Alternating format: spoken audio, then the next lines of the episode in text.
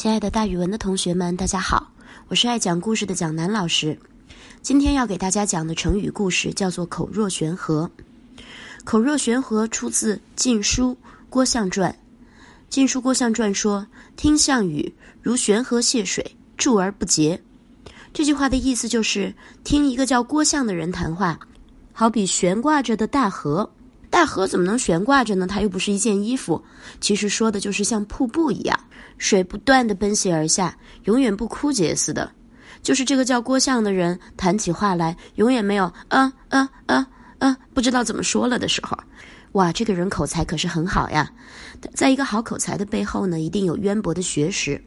郭象是近代的学者，按照现在看来，他是湖南地区的人。据说他从小就勤学好问，对日常生活中发现的很多问题总是爱追根问底。大家也不难发现，其实咱们历史上的那些伟大的科学家、伟大的学者，他们都是喜欢刨根问底的人，保持着对世界很大的好奇心。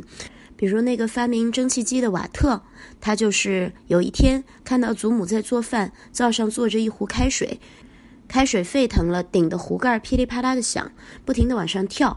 瓦特观察了半天，问祖母，这是什么原理？祖母说，水开了就这样。瓦特又问，是什么东西推它？祖母太忙了，特别不耐烦，说不知道不知道，别刨根问底儿了。这孩子没在祖母那儿找到答案，他就坐在火炉边观察。他发现水没沸腾的时候，壶盖很安静，水沸腾了之后，就顶得壶盖噼里啪啦的直响。后来他想清楚了水蒸气动力的原理，终于最后发明了蒸汽机。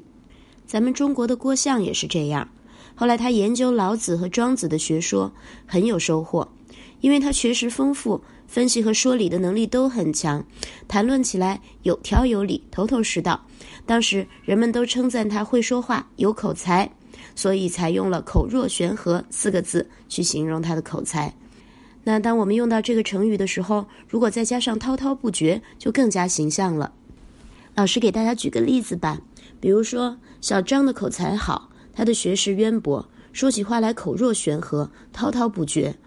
谈到他擅长的技术问题的时候，可以一下子讲两个小时，真让人佩服。好了，那今天口若悬河的故事就讲到这里啦，咱们明天再见哦。